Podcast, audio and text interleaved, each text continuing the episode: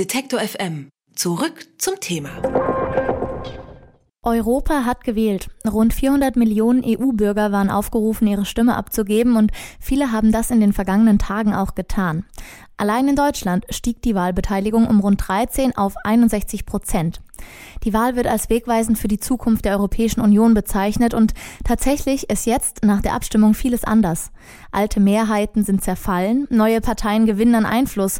Um das Ergebnis etwas einzuordnen, spreche ich mit Dr. Arndt Wonka. Er ist Professor für europabezogene Politik und Sozialwissenschaften an der Uni Bremen. Guten Tag, Herr Wonka. Guten Tag. Die großen Zentrumsparteien haben Stimmen eingebüßt. Grüne, Liberale und Nationalisten haben dazugewonnen.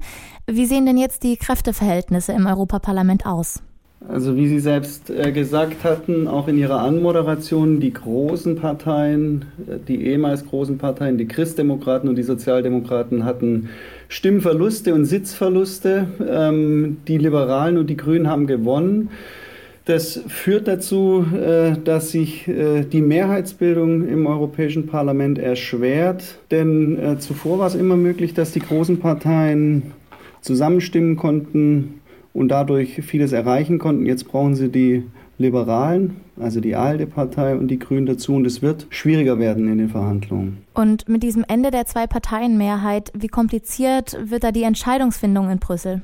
Also ich denke, wir sollten hier differenzieren zwischen der Bestellung des äh, Europäischen Kommissionspräsidenten und der Europäischen Kommission äh, insgesamt. Äh, da ist es die Zustimmung des Europäischen Parlaments, und zwar der einfachen Mehrheit des Europäischen Parlaments, erforderlich. Diese Bestellung wird etwas komplizierter werden unter den neuen äh, Mehrheitsverhältnissen. Da müssen jetzt die großen Fraktionen mit den jeweils kleinen verhandeln und vor allem auch die großen Fraktionen untereinander, äh, wen sie unterstützen werden. Das wird vermutlich eine längere Verhandlung äh, werden. In der Gesetzgebung spielt das Europäische Parlament auch eine wichtige Rolle. Es gibt sehr viele Gesetze, die in Brüssel nur dann verabschiedet werden können, wenn das Europäische Parlament wiederum auch mit einer einfachen Mehrheit zustimmt. In dieser Gesetzgebung lässt sich das, denke ich, pauschal gar nicht beantworten, ob es generell schwieriger wird. Was auf jeden Fall die Erfordernis sein wird, ist, dass sich diese Parteien zusammenschließen müssen um Gesetze äh, durchs Europäische Parlament äh, zu kriegen. Aber diese Mehrheiten im Europäischen Parlament, die werden immer sehr stark abhängig von dem jeweiligen Sachgegenstand gebildet. Und diese Koalitionsbildung in Abhängigkeit von dem Sachgegenstand, da äh, werden wir möglicherweise neue, immer wieder mal neue Koalitionen äh, sehen, aber die sind in der Regel und schon immer im Europäischen Parlament nicht von Dauer, sondern eben, wie eben schon gesagt, ähm, werden in Abhängigkeit von Sachfragen gestellt. Und es liegt, äh, es ganz kurz noch anzuschließen, daran, dass das Europäische Parlament keine Regierung stützt. Also die Kommission ist nicht darauf angewiesen, auf die dauerhafte Zustimmung des Europäischen Parlaments und dadurch hat das Parlament Freiheit. Äh, und dadurch haben die Fraktionen im Parlament Freiheit sich eben in Sachfragen jeweils zu verständigen. Trotzdem sind Koalitionen mitentscheidend bei der ALDE, wir hatten es angesprochen, aber eben auch natürlich, wenn es um Rechtspopulismus geht. Äh, vor allem Italien und Frankreich haben die Prognosen bestätigt und Italiens Ministerpräsident Matteo Salvini, der träumt ja auch von einer Allianz der Populisten als stärkste Kraft im EU-Parlament. Wie groß wird der Einfluss jetzt nach der Wahl sein und eben inwieweit ist das von den Allianzen abhängig? Ich denke, der Einfluss wird vor allem indirekter Natur sein. Also die, äh, wie Sie richtig sagen, hat Salvini ja vor, ein größeres Bündnis, also auch eine neue Fraktion zu bilden. Und ähm, die Prognosen aktuell gehen dahin, dass diese Fraktion so ungefähr 120 Abgeordnete umfassen wird. Ähm, das Parlament hat insgesamt 751 äh, Sitze und äh, für die Mehrheitsbildung bedarf es 376 Abgeordneter.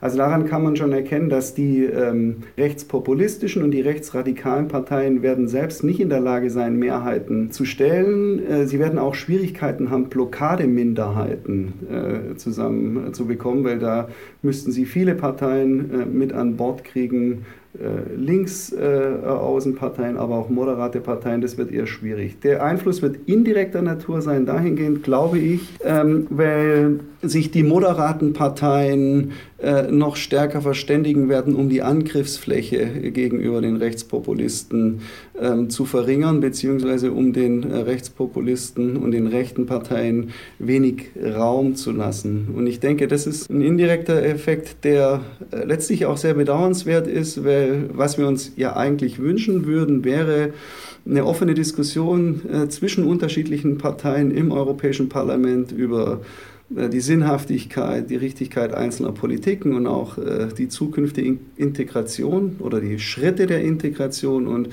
wenn dann die moderaten, die europafreundlichen Parteien stärker gezwungen werden oder größere Anreize haben, geschlossen zu agieren, dann wird vermutlich diese Diskussion das ein oder andere Mal ausbleiben.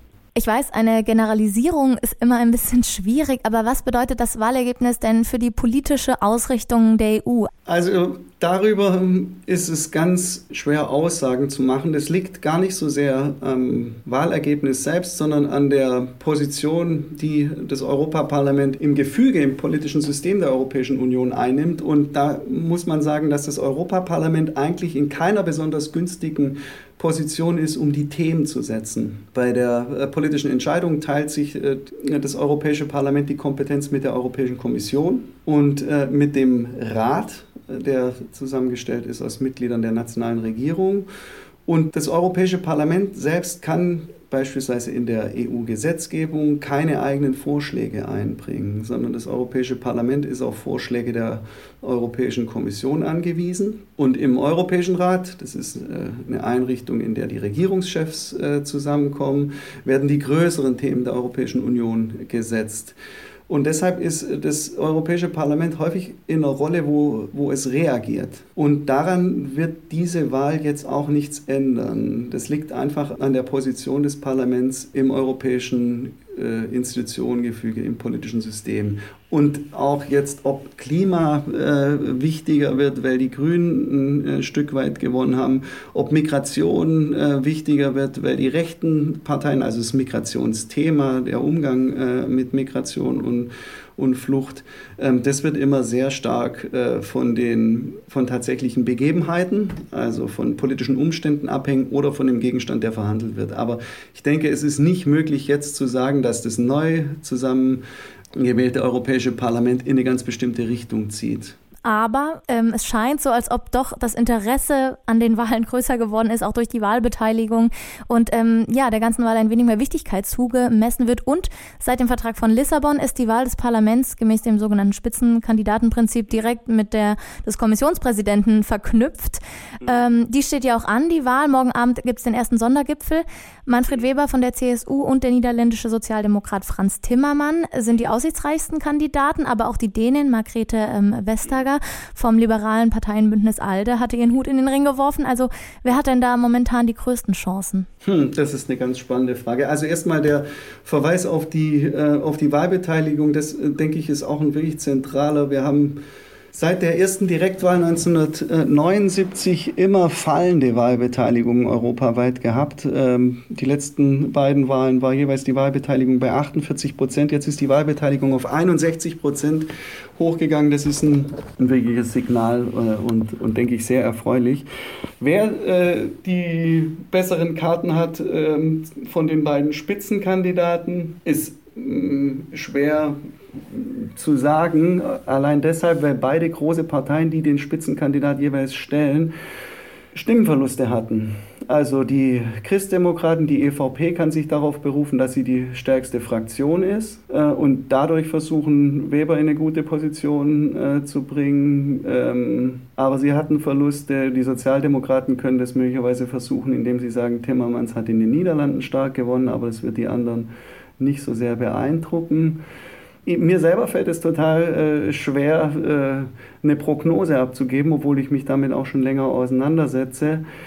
Es wird davon abhängen, wie die Fraktionen auch äh, in der ALDE äh, und in der Grünen Fraktion Unterstützung gewinnen können. Und dann letztlich wird es ganz zentral davon abhängen, wie sich die Regierungschefs positionieren werden. Denn Letztlich liegt das Vorschlagsrecht über den zukünftigen Kommissionspräsidenten oder Kommissionspräsidentin, wenn es Frau Westhafer wird die liegt weiterhin bei den Regierungen. Also das Parlament schlägt nicht vor, sondern das Parlament muss zustimmen, auch dem Kommissionspräsidenten oder der Kommissionspräsidentin, aber den Vorschlag unterbreiten die Regierungschefs. Und ich vermute, dass Weber erst mal ins Rennen geschickt wird. Aber das wird auch sehr stark im Rat auf dem Sondergipfel, den Sie angesprochen haben, entschieden. Über die Ergebnisse der Europawahl inklusive ganz viel institutionelles Hintergrundwissen und die Zukunft der EU habe ich mit dem Politikwissenschaftler Arndt Wonka gesprochen. Vielen Dank für das Gespräch. Danke. Wer unser Angebot voranbringen möchte, hilft uns schon mit dem guten alten Weitersagen. Egal ob im Freundeskreis oder im sozialen Netzwerk Ihrer Wahl. Empfehlen Sie uns gern weiter.